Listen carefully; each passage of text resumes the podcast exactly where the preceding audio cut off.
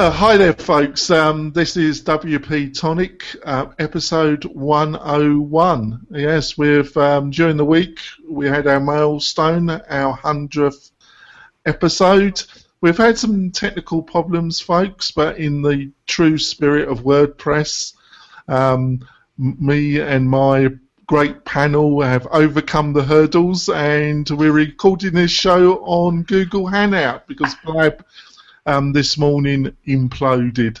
But it should be a good show. We're going to talk. We've got some good quest- um, topics, and then we're going to go on to our main topic, which is going to be around e-commerce, not solely about WooCommerce, but the general subject and a bit of WooCommerce. So first of all, um, I'm going to um, let my um, great panel introduce themselves. Sally, would you like to introduce yourself first? Oh, I suppose I could be persuaded. My name is Sally Goetsch. Uh, rhymes with sketch. Um, and my business is WP Fangirl, and I am the organizer of the East Bay WordPress meetup in Oakland, California, which is not to be confused with Oakley, California, which is where I live.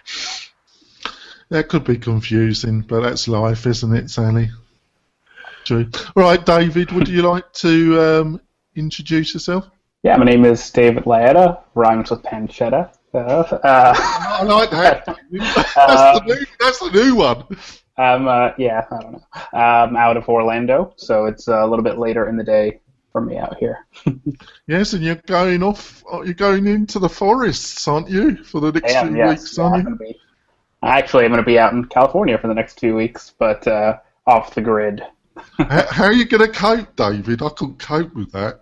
Uh, I'm sure we'll have plenty. Being in California or being off the grid? Being off the grid. Well, It's going to be quite enjoyable, but I'm sure I'll be on the internet plenty still. Oh, all right then. And I'd like um, John, my beloved co-host, like to introduce yourself. Sure thing. My name is John Locke, and my business is Lockedown Design. There you go. That was nice and simple, wasn't it? Yeah. So um, I posted everybody some stories that I found that I thought that we could start off, and um, the number one story um, was um, the release of Gravity Forms 2. Uh, Um, let's start off with Sally. Um, what did you think of the upgrade? It looks pretty good. It does look pretty good. They haven't actually, uh, if you read the article, you'll see that you know it's available for, for new installs. But if you've already got Gravity Forms installed, they haven't rolled out the automatic uh, update yet. So I have not uh, experienced it in in practice. Um, it seems like it will be useful, and you know I, I will want to double check and, and make sure that it's not going to break anything uh, at the time that I have to you know update it on a few dozen websites. Um, but I I use Gravity Forms all the time, and so I, it's you know always nice to see uh, continuing work there. Yeah. So what did you think, David? Yeah, I haven't um, I haven't played with it yet. As uh, Sally said, you know, those of us who already have it installed on our sites are probably just going to wait for the update next week. Um, but that is a really, really extensive uh, set of release notes. They, I mean, I mean, of course, it's it's a large version, you know, a uh, a 0.0 coming out, but there's just so much to go through. Um, I'm I'm most interested in uh, the conditional logic uh, changes, just because there have been a few times I've wanted to use some of the fields that weren't available for conditional logic uh, in my forms, so I'm looking forward to that. And it looks like I'm going to have to learn a whole lot of new uh, filters now. yeah, but it does look like you know the the additional fields. That's going to be a, a a real bonus, isn't it, Dave? You know, you'll be do, you'll be able to do a lot more than you than even you could do. Absolutely. So, like, um, for instance, I wanted to be able to verify whether um, whether certain selections were made in a multi-select field, and in the past you weren't able to do that. Not not out of the box, but now that's going to be apparently one of the new ones. Yeah, and of course the CAPTCHA. Um, they've got the new one. That's the kind of main public one, but the conditional logic is Yeah, the real- conditionals are, are way more interesting to, to me. I think CAPTCHA is an instrument of the devil. Well, I think the new ver- the um, version two is a bit better, but there we go. But I do agree with you. What about you, No, John? anybody's CAPTCHA anywhere. All right, there we go. That, that, that, that. Lord has spoken. Uh, Robert, what do you think, John? No, I think. Um, I mean, obviously, this is like a major release. Uh, I haven't had a chance to test it before it gets released to the general public like next week, but it looks like the conditional logic is uh, greatly improved. Um, and also, there's uh, some enhancements with the responsive uh, qualities with the forms, so that's going to you know, be able to better support mobile devices, and I think that's going to make things like a lot easier because sometimes styling gravity forms is, is a little bit tricky. So uh, it'll be interesting to see how that does. I'm going to have to test this out on a lot of sites. So yeah. Yeah, and it's already um, you know pretty interesting and easy, easy-ish to build like a whole business workflow just around gravity forms, and any enhancements make it you know even easier. That I can basically have that power almost all of the uh, functionality of a site, all Yeah, the so- logic. I, know, I just tend to because I've got the developer's license. So if I am working on anything, I just tend to use it. But um, David, have you used any? How, how do you think it compares with some of the other competitors in the market? Do you think this um, upgrade kind of puts it up in the top tier again, or do you have you been looking at some of the other solutions, or you just stay with this? Um, I stay with Gravity Forms. I uh, haven't really considered switching to any other form solution, and at the cost, it's really worth it. Um, I can see a basic site, you know, that I can say just use the contact form feature that Jetpack has, or you know, maybe even use Contact Form Seven.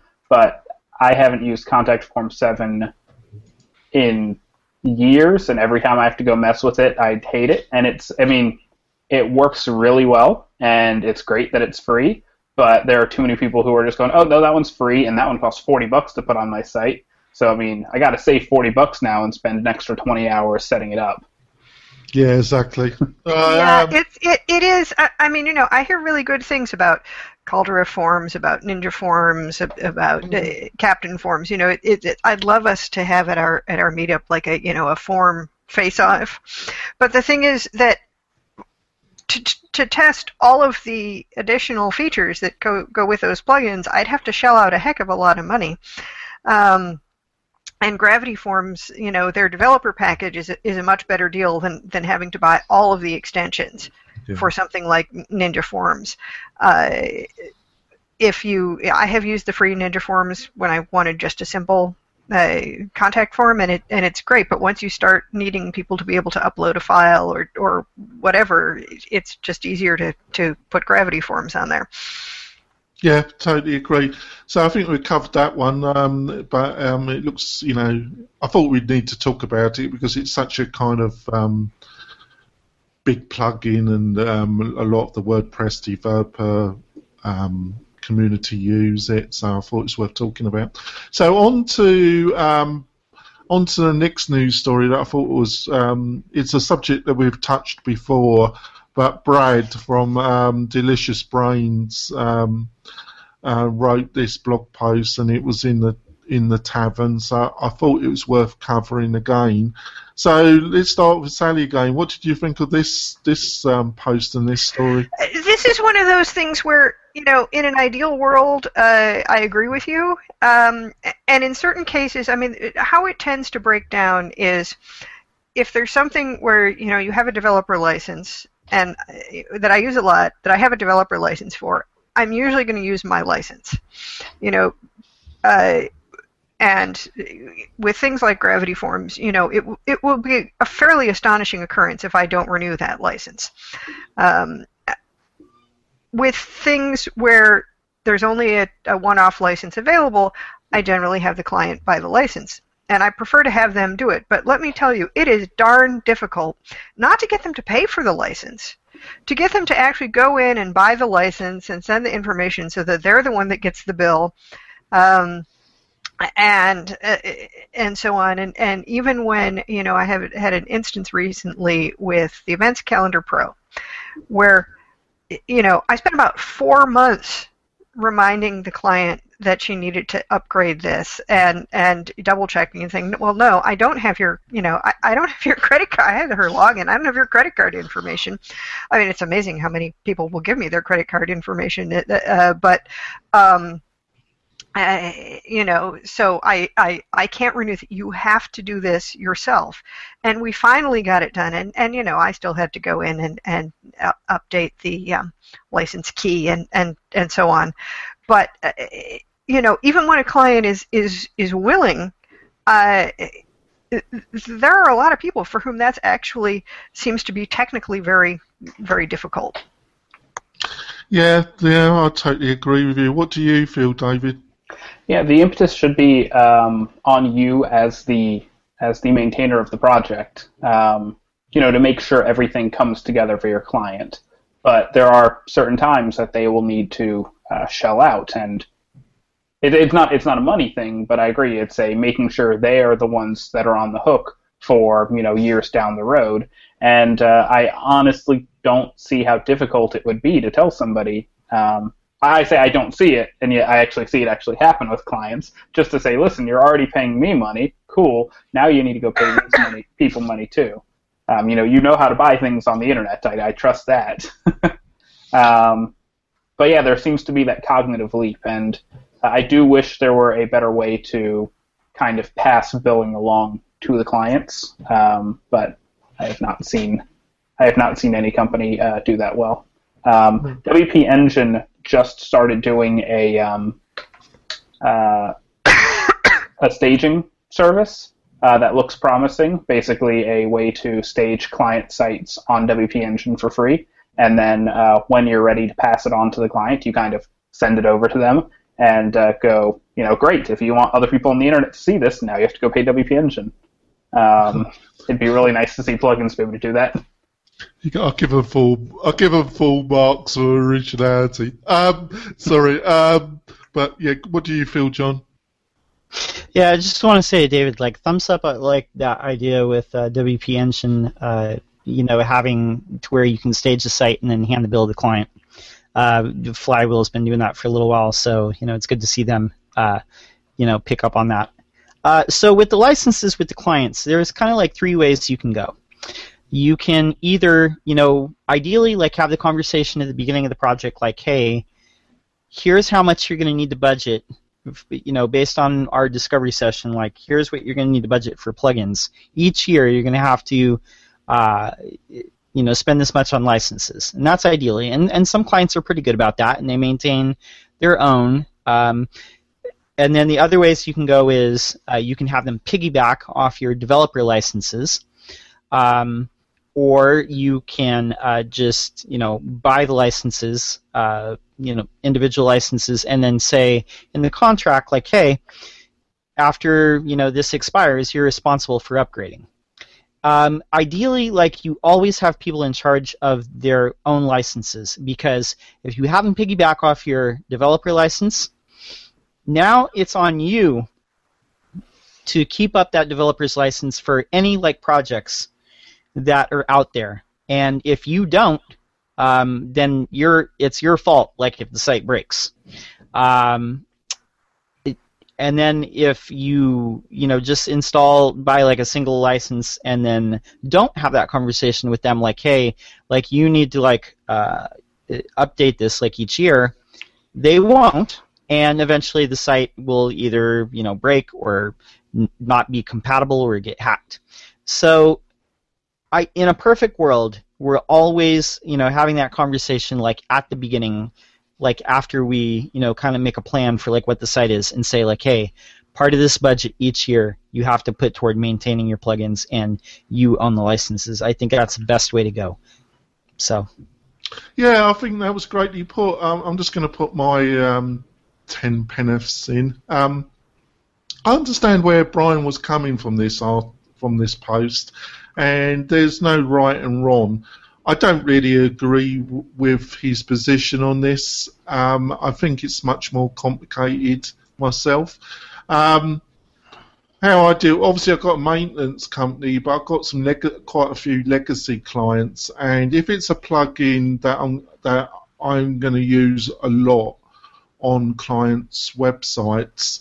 Um, they normally come in with my developer's license, but they're they've made they're made totally aware that for that license to be maintained, they've got to have an ongoing maintenance contract with WP Tonic. These are legacy clients. When I was um, running a, a agency in Reno, and they've come in and they always were on some form of maintenance plan. Um, and um, I think I'm doing a job for a client now, um, and they wanted MemberPress and they wanted all the functionality, so they, they bought the they bought the developer's license because I don't plan to use MemberPress that regularly, so I, I so it was best that the client bought bought the license, and that's what they've done. Um, I think when it comes to themes, I, I, definitely think the client should buy the theme. Um, and I, themes don't really bother me as much because the themes get updated much less often than uh, uh, than plugins do. I think it's a perception and expectation problem. Uh, I know Syed Balkhi posted uh, a similar post uh, to, I think it was to OptinMonster, maybe it's the Automotive site. I don't know, one of one of his sites a few months ago about OptinMonster, saying that you know clients should be purchasing their own license for the plugins they're going to use. Uh, he came about it from a financial sense, um, you know, saying that it makes more sense for you to uh, to have your clients pay for it, and it, of course makes more sense for them to have only one person using an unlimited license than an unlimited number of people.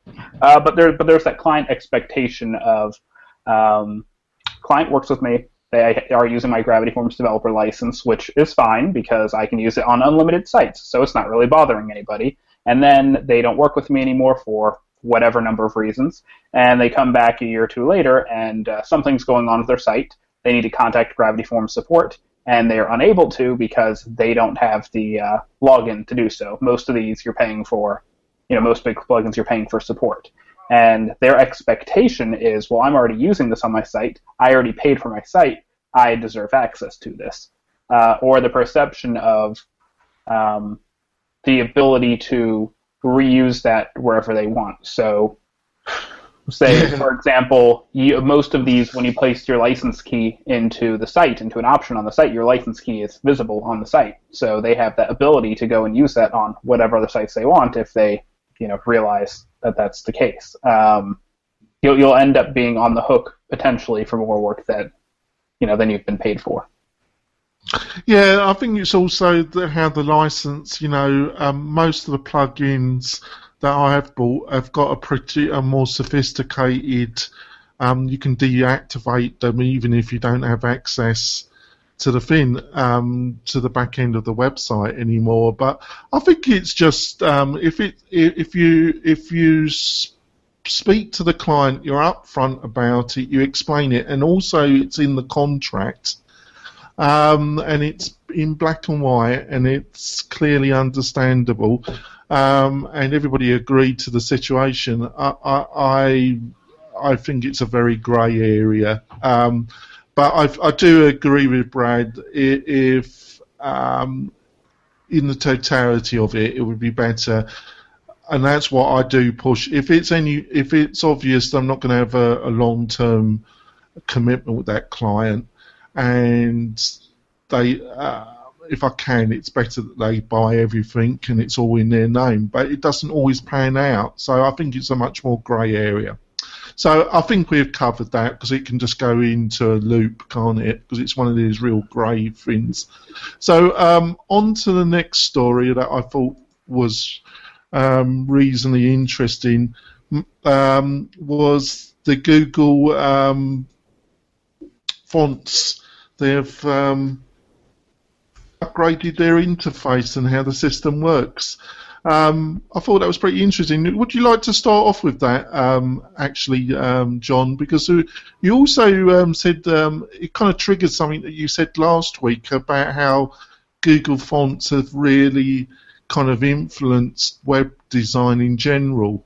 So, would you like to start off with that, John?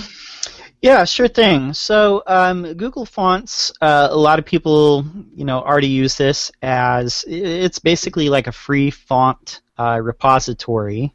Uh, there's certain fonts in here uh, that you know a lot of people use in their web design, and basically their user interface changed to where you can preview um, the fonts like much more easily and and see like the different types. Uh, you can see them like used in in different uh, various uh, you know font weights and uh, and and font sizes and and uh, so a, uh, lot of people and I think probably that they were influenced a little bit by like other services like this like Typekit um, that that allow you like more of a preview um, of the font. But a, a, lot of people are like, yeah, this is cool. You know, um, I I can see the fonts that I'm selecting like a little bit more easily, like stacked side by side.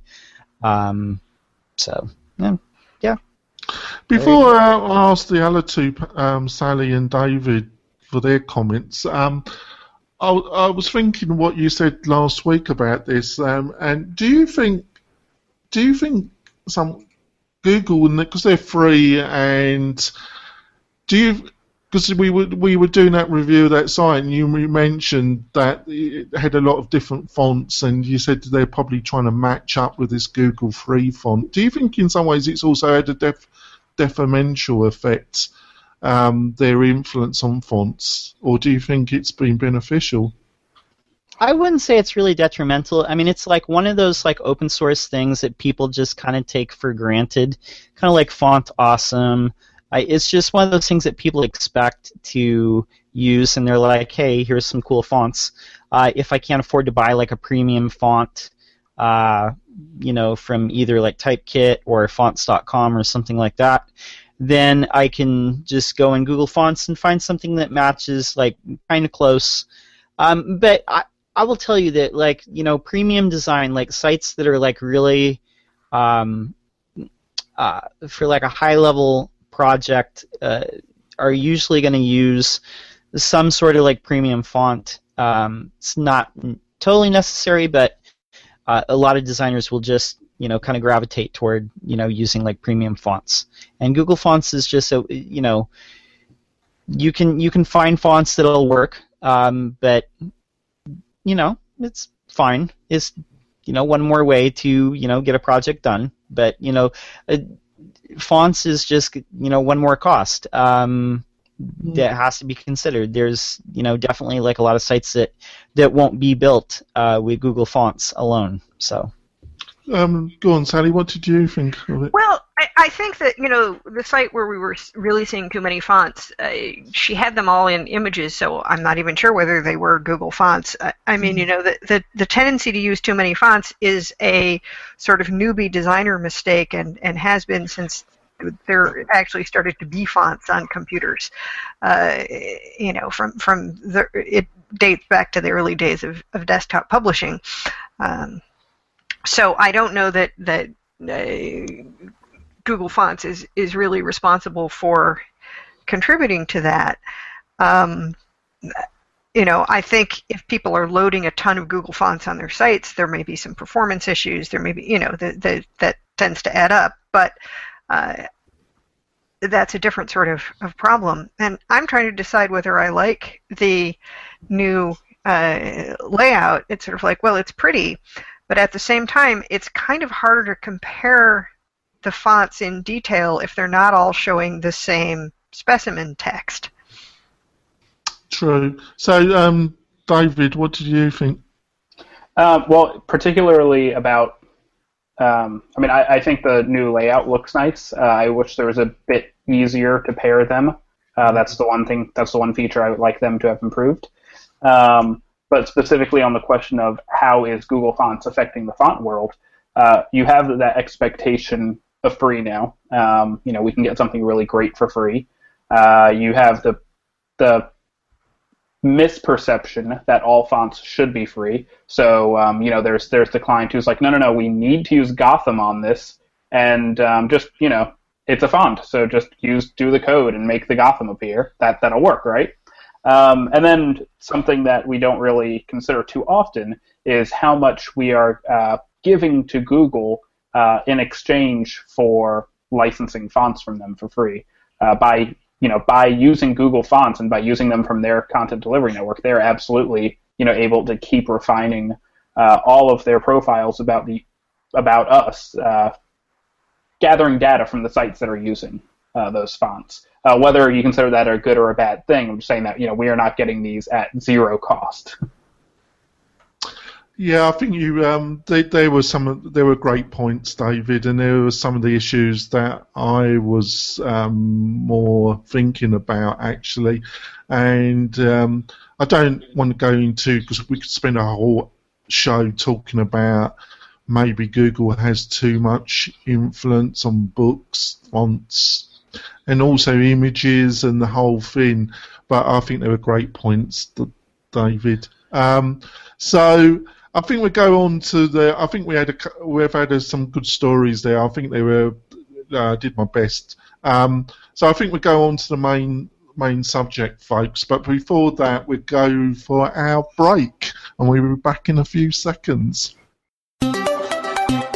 Want to turn your WordPress website into an online speed machine? Go on over to WP Tonic. They'll set up DigitalOcean websites hosting on solid state drives. And while you're there, don't forget to sign up for WP Tonic's maintenance packages. WP Tonic offers some of the very best WordPress maintenance packages on the market. So those who are serious about getting the very best platform for their WordPress sites, make sure you go on over to wp-tonic.com. Uh, we're coming back um, from our break. You probably heard some uh, advertisement from uh, WP Tonic. Um, so we're going to go on to the main subject: is um, um e-commerce and um, the things that you should know about. Um, oh, you know, obviously it's it's a WordPress focus podcast, um, but um, I just want to cover broadly some of the things that um, somebody thinking of starting um, their journey in e-commerce should really understand. Um, that would help them make some right decisions, and maybe talk maybe talk a little bit about WooCommerce. Obviously, um, we've got about half hour, so it'll quickly go. But I'd like to start off with Sally you know, I haven't done a. Um, I did a lot of work with Shopify and a bit of work with WooCommerce about eighteen months ago. Um, but I know I know some of the panel are very actively involved and some not. But to start off with, Sally, what would you start off with? Some maybe two things that you think somebody starting on this journey should really understand. Uh, well, let's see. I think one thing that anybody who's thinking about starting e-commerce, an e-commerce site should understand is that if you are planning to make money from a website, which presumably you are if you're selling stuff, you have to expect to spend money on it. And that's going to be true whether you're using, uh, you know, a WordPress plugin, whether you're using something like Shopify, whether you're using something like, you know, CafePress. Um, you know, it, it tends to take money to, to, to make money, and uh, there will be uh, costs involved whether you host it yourself or whether you use a uh, hosted service. Uh, and the other thing I think is understanding the trade-offs between the you know relatively speedy setup and and uh, having stuff taken care of you that goes with with using a hosted service and the ability to customize and control things that goes with uh, hosting it yourself and and uh, using you know maybe a, WordPress plugin, maybe something like you know Magento, but you know something that, that you actually control and install on your own site. Yeah, I get that. Um, David, I, I know. Um, I'm just going to ask you this broad question. I don't know if you've got any insight, or you would want me to pass it on to John. Um, when, when do you, you know, you, I said Shopify, but there's a number of um, popular kind of. Um, I'm trying to find the right word to explain it. Um, fully hosted, fully managed internal enclosed systems like Shopify. There's a number of them, and then you've got the kind of um, plug-in solution with WordPress, and WooCommerce is the most popular. Would you like to pass any comment about it, when somebody might want to look at the WordPress instead of one of these fully hosted solutions? Yeah, when you're using a uh, hosted solution, and I'm going to use a an extremely relevant example, I think, uh, because this happened to me five minutes before we started the show today. Um, trying to purchase uh, some items from a uh, Shopify site this afternoon, and I run Privacy Badger on my browser, and it blocked a couple of uh, ad networks, and the checkout features do not work simply because some ads are blocked on the page. So I'm not viewing Oops. an ad on this website, and I also can't purchase the thing that makes them like a hundred times as much money as that one ad impression. Um, but purchasing a gift, so I decide, okay, I'm going to copy this URL, go into an incognito tab where I have literally no extensions running. The page still loads poorly, and the checkout page doesn't, or the, excuse me, uh, after the checkout page loads, uh, after me refreshing it a few times, the order process page never actually loads. Um, and then I get like this blab blob of text that I can tell is a your order is complete, but you know it's unformatted, everything didn't get an email, so I ended up printing it just to make sure that I had it. Um, but, but my point of me having a poor experience trying to buy something on a Shopify site today, uh, and I've built plenty of Shopify sites for, is that you are dependent upon some of the decisions that they make. They have their Shopify-wide ad network that they decided, you know what, we're not going to allow your store to actually work unless your client is, uh, unless your um, visitor has that activated. And how many people do you think generally might have something blocked or might just not have JavaScript enabled uh, who who will realize that, you know, non-developers realize, oh, I know, it's because I'm actively blocking something. Um, that same problem could happen in a WordPress site, but on my own site, I have a bit more control, or when I'm building it for a client, I have a bit more control in what I'm doing than saying I'm abiding by all the rules that uh, you know this third party over here has imposed.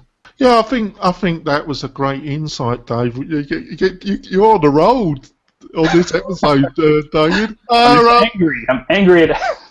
yeah, but I think I think that was a great example, and it kind of showed the benefits of using a host uh, internal, you know, kind of semi-enclosed system like Shopify and the benefits of using something open source. Um, would you, before I go on to John and David, of of these fully hosted enclosed system, do you think, even though you, you know you've been frustrated this morning, um, do you think Shopify is one of the better ones? I know, but you just kind of said you got a bit frustrated with this particular website, or do you think there's better kind of fully hosted solutions, or do you think the point you were making kind of covers them all, really. Well, of the um, of the hosted ones that I've used, Shopify has been my favorite. It has a good yeah. trade-off of uh, extreme features uh, that you know in your I'm going to Big Commerce, osCommerce, whichever one of them is the managed one. Uh, the the extremely in-depth amount of features you can get with those. Uh, it's a good trade-off between those features and um, ease of use. Uh, there are some other ones like um, Hello Merch works pretty well, uh, but that one's a little bit less customizable. Shopify is kind of developer friendly uh, to um, you know to customize, but none of them, in my opinion, are really really great. And a good example of one reason you might want to choose to host on your own. Uh, almost everything on Shopify is a plugin, which we from the WordPress world are familiar with plugins. In the WordPress world, we're also familiar with the fact that someone says, "Hey, here is a uh, contact form plugin," or "Here is a um, more rel- more to the point. Here is a UPS plugin for e-commerce for WooCommerce. Uh, it's forty bucks, whatever that is. I pay my forty bucks. I've got it. Uh, with Shopify, it's hey, here's your UPS add-on. It is five dollars every single month. Yeah. Uh, and that's just for one feature. Now you want your uh, other feature. You know, now you want your um, currency conversion or whatever. That's another four dollars every single month. It uh, soon it soon mounts up, doesn't it? it? When, yeah, I, when I was knocking a few out um, for clients, it soon mounted up, and some of the plugins didn't work that well. Yeah, you uh, them beforehand, and some are outrageous. I really, for a client who wanted a um, a uh, featured image slider, you know, just they have a product that has like ten images associated with it, so they want it to have a little carousel of those images, and uh, I ended up writing something custom just because I couldn't see to tell them, hey, listen, you can use this. It costs you seven dollars per month. Um, it allows you to use this on up to five products. I just could not see trying to sell that to my client. No, no, that wasn't a good deal. What? So, um, John, you know, you do a fair bit with WooCommerce. When do you do you have that conversation if they approach you, um, or I don't know if you work, will work with Shopify or anything like that, or you just purely stay with a WordPress solution? Do you have that conversation, or or most of the people you've kind of used a WordPress solution? Most of the people that um, I've worked with have you know self-hosted with WordPress, um, but sometimes you know the budget isn't right to do like a self-hosted solution like a WordPress or a Zencart or something like that, and that's when you would want to look at something like a BigCommerce or a Shopify or a Squarespace. Those type of solutions where you're just paying like a monthly fee um, are good if you want to just prove that there's a market for your product and you don't have a lot of budget. That's really when I would recommend things like that. Uh, because as Sally mentioned earlier, any type of self-hosted e-commerce solution, whether it's WooCommerce, uh, whether it's uh, Magento, whether it's Zencart, you're going to have to pay for hosting uh, on a decent setup. Uh, more than likely, you're going to want like an SSL certificate, and you're going to want to keep a developer close at hand because all these e-commerce solutions require continual development. Um, you have more flexibility to customize things exactly the way that you want with a self-hosted solution but again, you're going to have to pay for any yearly plugin licenses, your SSL certificate, and like any ongoing development. Uh, WooCommerce and you know is very extensible, but it changes like every so often, and so you need someone to help you keep it up, or eventually things are going to go haywire. So, uh, an e-commerce site is is more of uh, an undertaking like a continual undertaking than a simple, straightforward marketing site. Um, and so, if if you're wanting to sell products online, expect to have like a larger yearly investment in that site. Yeah, I think uh, I think all the panels so far have made fantastic points because I think it's a bit like the news story about you know who should who should own plugins, WordPress plugins. This is really a very grey area, and some people say, "Oh, you should go with Shopify or one of the other hosted solutions," or you get another another group. People say you should definitely go with um, WooCommerce and that. But I really think uh, you've I got a good surprise guest who just joined that you can probably ask this question to. Oh, well, who's that then? Uh, do you, I see he's uh, added on, but he's muted. Chris Christoff. Uh, yeah. Granted, I don't know if Chris has his camera up or anything. So, um, like I say, I think you made some fantastic points because I, I've done, I just think it's a really grey area, and you really got to do some pre-planning. Um, Sally, um, when I did a few of these, uh, there was one, two particular areas that always seemed to come up. Um, one was how shipping was going to be dealt with, and um, linked with um, sales tax as well, shipping and sales tax. And the other one was accountancy um, software integration, especially QuickBooks. Oops. Ooh, ooh. Um, so can you can you give me some insights about that? Those are all uh, genuine issues. Um, I worked on a WooCommerce site a while ago where they had they were using a, a QuickBooks integration solution that you know needed an API key hooked up, and it didn't work with um, Cloudflare, which was um, definitely a problem because uh, you know the site had been getting a lot of unwanted uh, bot traffic. Chris, are you on a plane right now or something? Are you with us, Chris? yeah, um, I think so. Yeah, we can hear you, Chris. Thanks for joining us. Uh, yeah, um, uh, you have you been able to hear uh, most of the conversation? Yeah, I've been able to hear it. I've uh, not been able to respond to it. All right. So, um, would would you like to jump in and um, give some um, responses to some of the things we've been saying? Yeah. So, I would I would honestly never recommend Shopify. There's there's a couple scenarios where it makes a lot of sense. Um, if you have really small time frame and you just need something up very quickly for a very short time, it makes a lot of sense. But if you're planning to use it as part of an ongoing business operation that you you know aren't going to be using it at one time, uh, there's definitely a lot to be said for both owning the data and being able to directly control it. Because the second you want to do anything that Shopify doesn't allow for, you're going to wish that you were on another platform.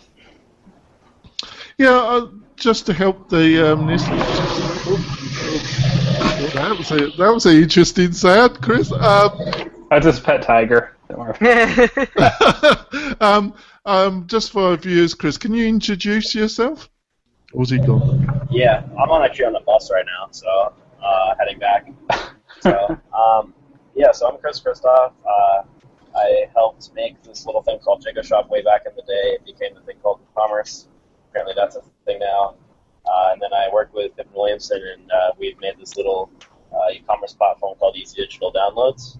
Oh right. Uh, Um, so, and then I also uh, I also work at Awesome Motive, and I am the lead developer on uh, what was Google Analytics for Yoast, uh, but now Monster Insights.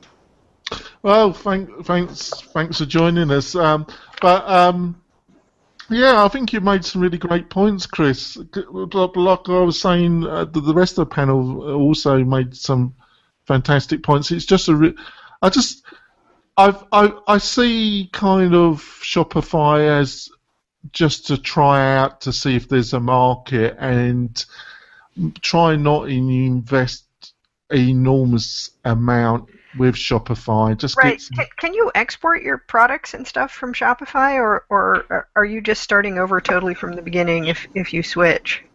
uh, Uh, I thi- sorry. You can. You can. Um, it's, it's.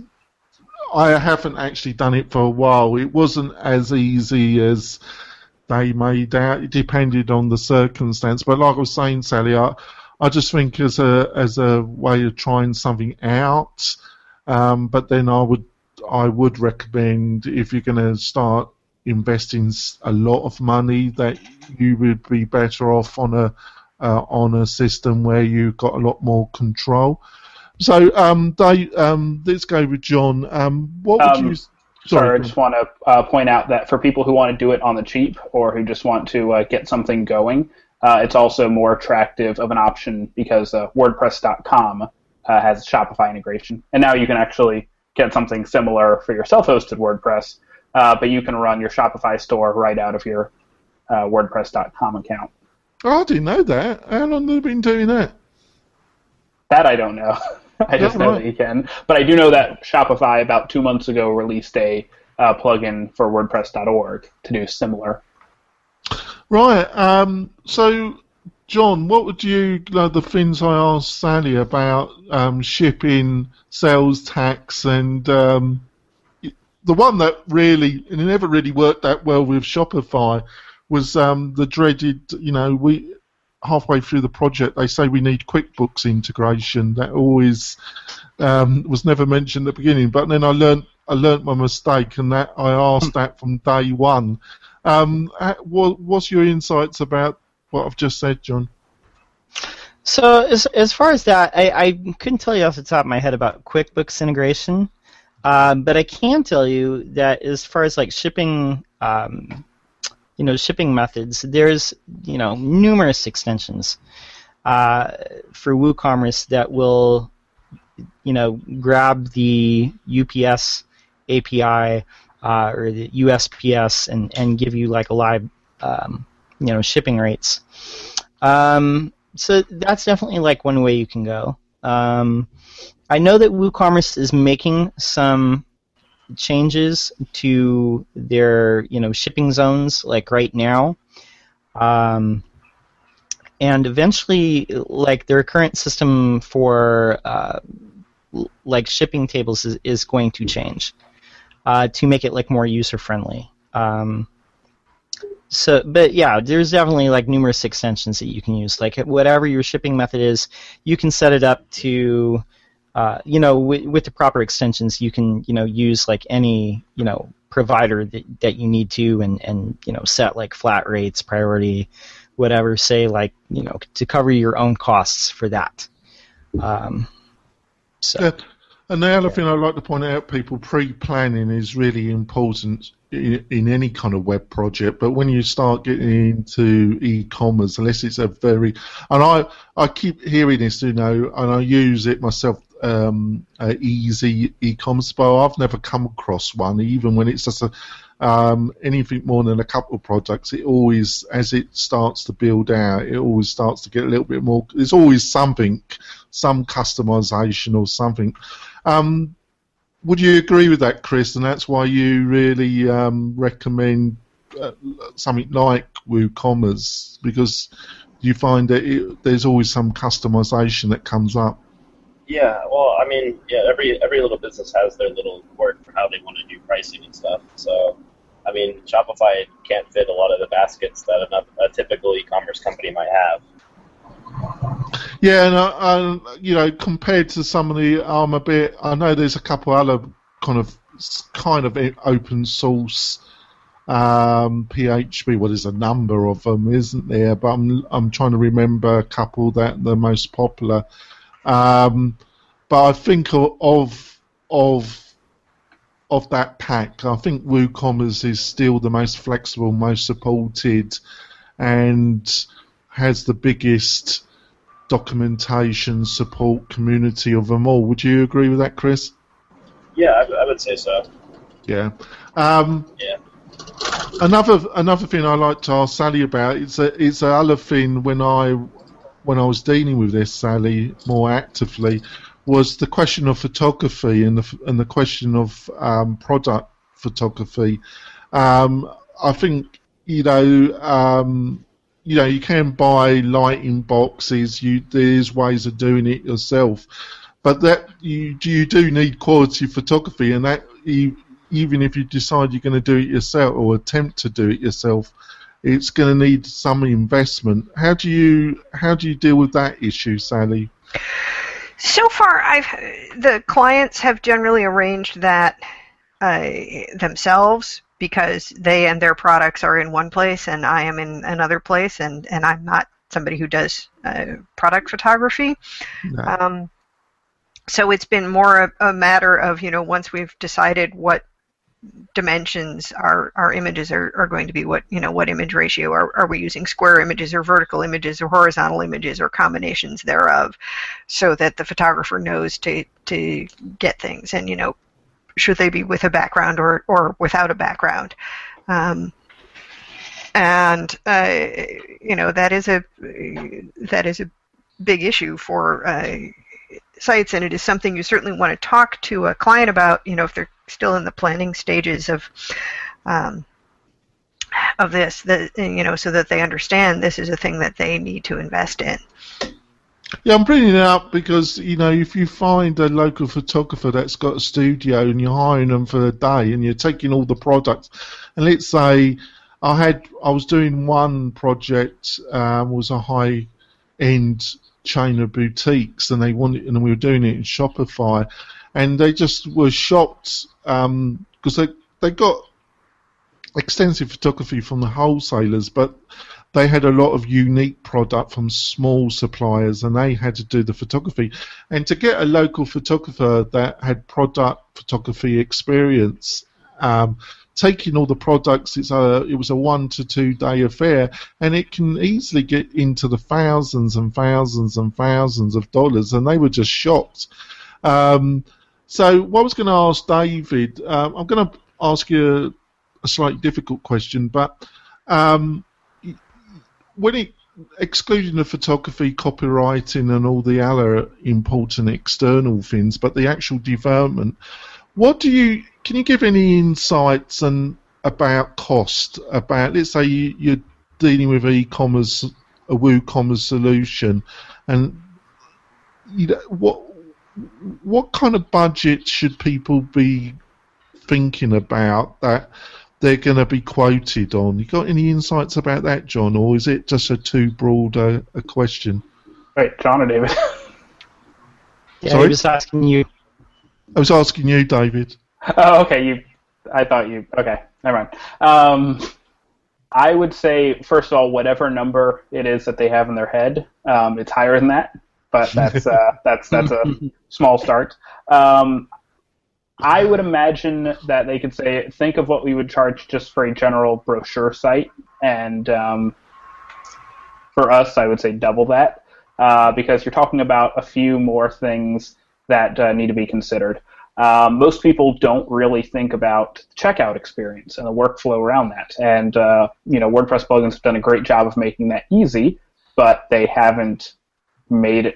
They have not taken away the idea that you're going to need to uh, design all those individual pages out. And I'm talking about um, you know receipts, account pages, checkout pages, um, the, uh, the cart, shopping cart page, um, groups of items if you're not just viewing an individual item, you know, and so on. All those other different page views things. And then whatever features that somebody wants to launch with, they are going to forget that they needed that QuickBooks integration until halfway through the project, and uh, and go, great, we can do that, but it's going to add some more money. Now, for most of the clients that I assume that we're working with, saying here you have to buy this, you know, fifty even hundred dollar plugin isn't going to be a big deal because they're probably hopefully paying us quite a bit more to actually do all the other work. Um, but it, it, it can easily spiral out into people feeling like they're getting nickel and dimed. Yeah, Ken. What about got any insights, Chris, about this? About what are realistic budgets, really, based on your experience? So I can't really speak to how agencies uh, charge their customers for like the theme and the and the website like building experience. I can only speak to like the cost of like extensions and stuff that people buy like directly from us. But I would probably add on, on top of David's comments, which is for each uh, extension that you buy uh, and use on a site, I would also set aside on a per extension basis money to cover when those things break. Because, uh, you know, the second that your shipping plugin decides to break and you have to call David back and be like, hey, David, uh, you know, my, my pricing table for my camel isn't working anymore. I need it fixed. Uh, you know, that's also getting more money. So uh, that's definitely one. Another thing is a lot of a lot of the companies that do e-commerce sites, uh, hopefully more and more, uh, also uh, encourage their clients to get retainer contracts for ongoing support issues. those range yeah. on an agency to agency basis. Yeah, that's great insights because I, I think what Chris is trying to point out, folks, is that there's going to be a substantial more ongoing support maintenance costs than um, uh, you know even at your average um, what is called a brochure site or, or some other um, online functionality because there's a lot going on. Um, John, you've got a lot of experience um, with WooCommerce and building them. What got any insights about what for a, kind of small, medium-sized company, what are realistic budgets when it comes to building something in WooCommerce based on your experience? Got any insights, John? Yeah, I, am with David and Chris. Is uh, you know whatever you budget for like a normal, just you know straight up marketing site, an e-commerce site is going to have a lot more moving parts, and and and it's you know even for something like WooCommerce, which we perceive to be pretty simple, uh, Speak for yourself. yeah, exactly. I mean, I mean, that's what I'm saying. Is it, it, it's it's got to be like at least double like what what a normal site is, uh, because there are like more moving parts. You got to have like better hosting. You have to you know set up and configure all these extensions. You've got to do testing, and and absolutely like having a retainer contract is a good idea, because I can tell you like all it, t- it, it here's the thing it's say you've got like different payment gateways. You've got like PayPal, you've got like your you know authorized or something like that, and it's heavily reliant on all these things working together in conjunction perfectly. Like WooCommerce itself, the extension, the payment gateway, all these things like have to work perfectly. And if one little step in that is not working correctly, then the you know the checkout isn't going to happen correctly. And these things get updated all the time. Payment gateways change. Uh, you know, extensions change, like the base plugins change. Your hosting may change, or it may need to be upgraded uh, continually. There's like a lot of hosts that don't upgrade like their version of PHP on a consistent basis. So for all these reasons, it is good to have um, you know your agency on a retainer because if you have an e-commerce site, it is is way more complicated than a simple brochure site because again, any of these moving parts like get out of alignment and things aren't going to be correct on your site. So yeah, definitely I would say like at least double. Um, in and again, if it's like a more complicated thing, if you have more like things and features that you're adding in there, or if you've got like a gazillion products that you want to add, um, I would say even more than that. So. And you also have all these tangential costs uh, that aren't just the hosting or um, or the you know payment gateways or other things. Mm-hmm. So I have my brochure website that's like, hey, come visit us and buy stuff in our in-store person in in in, in person store, um, and that's fine. And you know, the server goes down or the site gets hacked or something, and okay, that's that's bad, but it's not really bad. Uh, I didn't choose a backup service or a security service or something. Fine. But now I'm doing that on my e-commerce site. I have no backups on that site, and that's everything. Like that is a ledger of all of the actions undertaken on that site. And then for whatever reason, you lose all that data, and then you need to go, you know, get a receipt for a customer, or somebody wants to make a refund, or whatever it is that you no longer have that ledger available. Um, you have those tangential costs that you that are basically should be required for an e-commerce site. Extra security protection, uh, a real-time backup system. Um, I don't know, those are not off the top of my head. those no, things that I, that I can do without on a brochure website, but are pretty much integral on this site. Yeah, it certainly is. Um, Sally, I'd like to finish off um, with another really important area, um, which is, you know, security and was it PS, PSI? Um, um, PCI compliance. Compliance. PCI. Um, yeah, sorry. Um, can you give some um, insight about that particular subject? And um, it's, it's a can of worms, but um, you really got, you know, I think that's one of the factors why people get attracted to fully hosted because they they say we will handle that. Can you give any insights when about well, it? a lot of the PCI stuff is actually done by your um, merchant service, your your payment processor, but you, you do have to if you're you know if you're not sending people off, like you know if you use regular PayPal you send people over to PayPal. It's entirely PayPal's problem to maintain the, the certificate. Although I, I hear PayPal is going to start requiring SSL certificates, um, basically whether or not you're uh, uh, people are going from your site to, to PayPal.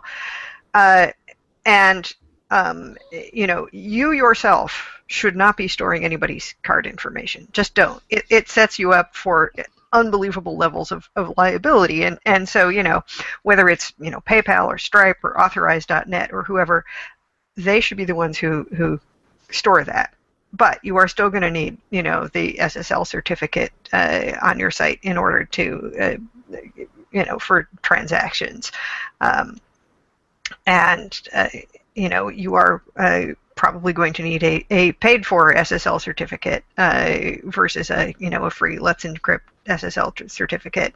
Uh, and you know there are some issues with getting those kinds of things set up and and making sure you've dealt with any mixed content and so on and and so forth. I mean, generally, you know, your host will set up the certificate for you, but there may be some some issues to um, uh, to balance back and forth and, and some things to you know make sure if, if you're using something like Cloudflare that your SSL is working with Cloudflare and then undo all of it because the QuickBooks integration doesn't work through Cloudflare.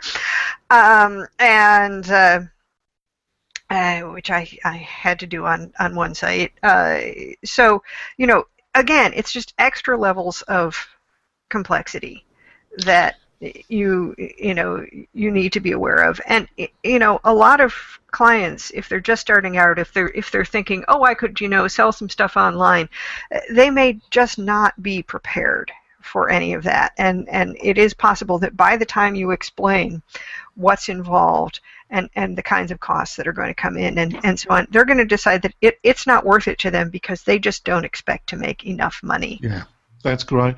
I think that's a great thing. And the other thing, um, John, um, I'm not sure I'm, I'm totally right about this, but even if you're, you know, the merchant providers that isn't there still some um, legal um, responsibility of the actual um, owner of the business around their own computer security and the actual security of the part of the site that um, is not taking credit cards? They, they still you still have some legal requirements, don't you? Uh, to, to, to my knowledge, like PCI compliance is basically you're not storing like any sensitive data. You're not storing, um, you know, like credit card information, anything that could be stolen uh, like that. I would say that it's a good idea to make sure that your site's secure anyway, and to make sure that you're using like a SSL certificate on an e-commerce site to make sure that that you know anything uh, that that could be accessed is going to be encrypted. I, I, would say that that's just like a, a good idea. Um, but yeah, I mean that that's the whole reason why you're you would be using like a PayPal or like a third party payment processor is because they're handling like that compliance and and you are not storing like you know credit card information directly in your database. Um, yeah. Yeah, that's great. Uh, Chris, have you got any kind of um, insights about this or anything extra you want to add to it about the so security? It was it was mentioned earlier that people would start requiring uh, SSLs. Uh, that was originally the case. They actually pushed it back to June and then decided later that they were going to uh, not require that after all. But I mean, I would still recommend an SSL certificate anyway. Uh, mm-hmm. Particularly if you're running on site, you should have one anyway. But there's a new proposed uh, PCI DSS compliance uh, rule that they are looking at that would require, even if you use an offsite gateway like PayPal Standard, to have an SSL certificate anyway. Yeah, I think that's good yeah. I, I, I see exactly where you're coming across, Chris, because they they have gone down in price a lot, haven't they? And it just it just makes the whole thing a lot more secure in general, doesn't it? Yeah, pretty much. Oops, he's he's he's on his bus, folks. Um, to finish off, Dave, what you got anything to add to it about secure? Anything that people got to keep in mind, or anything that we haven't covered to finish off, Dave, that you think people should be aware of? You do have a bit bigger responsibility um, for keeping things secure, not just you know credit card numbers and information which you might not even have on your site, uh, but you do have a legal responsibility to your customers for all of their other personal information, like yeah. you know their addresses, for instance. Um, you can be held liable if uh, you know someone's physical location gets out due to a leak from your website. Uh, PCI, um, the uh, the actual PCI compliance uh, laws, statutes, whatever it is, there, there's a list of um, of things that you need to do that need to be checked off to be PCI compliant. And they can get really technical, really arcane for the average user really quickly, which is what makes, you know, just offloading it all to a third party service very attractive. Yeah, the reason I bring this up, it was over three years ago. I had a client, and I won't go in, into it because they're still in business, and they they insisted they, for various reasons, it was the particular industry they were involved in that they actually had to handle this themselves, and I, just said it was just a, it was going to be a total nightmare and it did turn out to be a total nightmare. Uh, um, so you really do have to understand that. So I think we've had a great conversation about this, folks, and we covered some things that if you're looking at doing e-commerce, you've got to understand around budget, about shipping, about sales tax, and about the difference between having a fully hosted solution and some of the problems and around WordPress. So um, I'll start off with our panel. Sally, how can people get hold of you if they want to learn more about you and the services you can offer? Uh, sure, just go to wpfangirl.com and uh, you should find uh, all my contact information there. And I am at Sally Goetsch on Twitter and various other places. Um, to our great guest, Chris, who joined us, really thanks for doing that, and for Dave for twittering you. How can people get hold of you, Chris? Uh, probably on Twitter at ChrisUCT7. Oh, thanks so much, Chris, for joining us. It's been a pleasure speaking to you. Um, David, how can people get hold of you and learn more about the services and um, what you can offer, David? Um, Twitter would be best as well, at David Laietta. Uh, if you can go there and not be scared away, then I might be interested in working with you. I don't know why they would be scared of you, Dave. You're, you're a very nice guy. Um, John, um, how um, how can people get hold of you and learn more about what you how you can help them? Sure. I just want to say, David, not scared at all. You're not a scared Scared. person. well, good. Anyway, uh, yeah, people can get a hold of me. You can find me at my website, which is lockedowndesign.com, and you can follow me on Twitter, lockdown underscore. Now tell the fine people how they can get a hold of you, Jonathan. Um, they can get me by going to the WP Tonic website. We've got loads of content, um, interviews from almost everybody in the WordPress community, um, over 50 uh, articles on all sorts of subjects, and um, they can either email me at jonathan at w tonic.com or get me on Twitter and that's at Jonathan Denwood or just do a search. I'm all over the internet, maybe a bit too much, but who cares? So my panel, I'm going to finish the recording, come back um, um, and listen to the next um, show. Um, hopefully we're going to be on Blab next week if it doesn't implode because we like like chatting with people and it's great for that on Blab but I think we've uh, recovered from the situation and we had a great show. And I like to thank my panel; they've given some great value during this show. So we'll see you next week. Go to iTunes, subscribe, folks. That really helps, and we'll see you next time.